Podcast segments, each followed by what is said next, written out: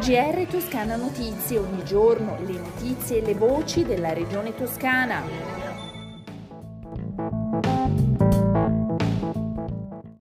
Gentili ascoltatrici e ascoltatori, questo è il GR di Toscana Notizie. Apriamo il nostro giornale parlando della svolta relativa alla GKN appunto la svolta che ci aspettavamo per il 23 dicembre sulla GKN è arrivata, dichiara il presidente della regione toscana Eugenio Giani e di questo ringraziamo Francesco Borgomeo che è riuscito a tener fede ai suoi impegni e a chiudere il primo difficile capitolo della fabbrica di Campi. Ora, per il presidente della regione toscana, è necessario aprire subito il tavolo istituzionale con la regione, la città metropolitana il comune di Campi e tutte le organizzazioni sindacali insieme alla proprietà, chiedendo al governo un impegno a guidare la nuova fase di reindustrializzazione del sito con l'individuazione dell'investitore definitivo che darà alla fabbrica di Campi una nuova vita.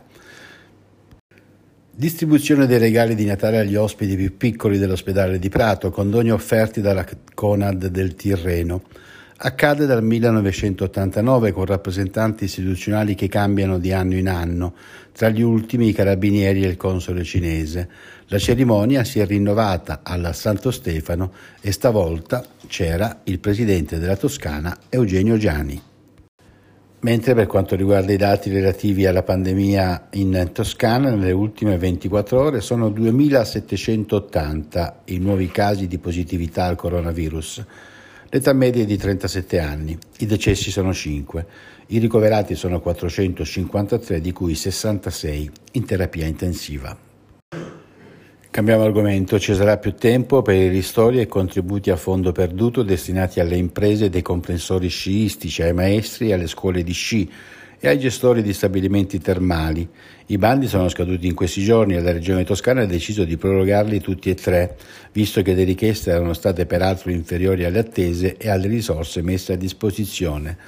La possibilità era stata ipotizzata qualche giorno fa dall'assessore all'economia e al turismo Leonardo Marras nel corso di una conferenza stampa in cui erano stati presentati nuovi bandi di ristoro e contributi a fondo perduto per ben 21 milioni di euro. Potenziare il lavoro della cabina di regia per raggiungere l'obiettivo prioritario, ridurre al minimo i disagi per gli utenti. Così l'assessore ai trasporti e alla mobilità Stefano Baccelli, dopo la diffusione dell'indice di affidabilità delle linee ferroviarie regionali, tre in particolare quelli che non l'hanno raggiunto, la Siena Chiusi, la Pisa Lucca Ulla e la Firenze Borgo San Lorenzo e Via Vaglia Faenza.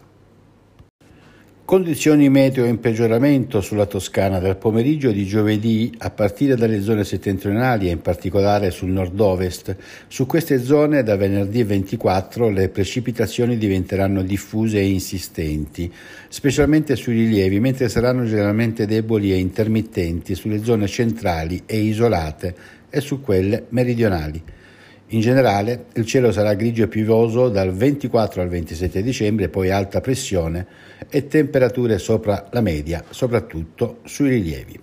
Con le previsioni del tempo si conclude il giornale radio di Toscana Notizie, una risentirci e un buon Natale dalla redazione e da Osvaldo Sabato. GR Toscana Notizie, ogni giorno le notizie e le voci della regione toscana.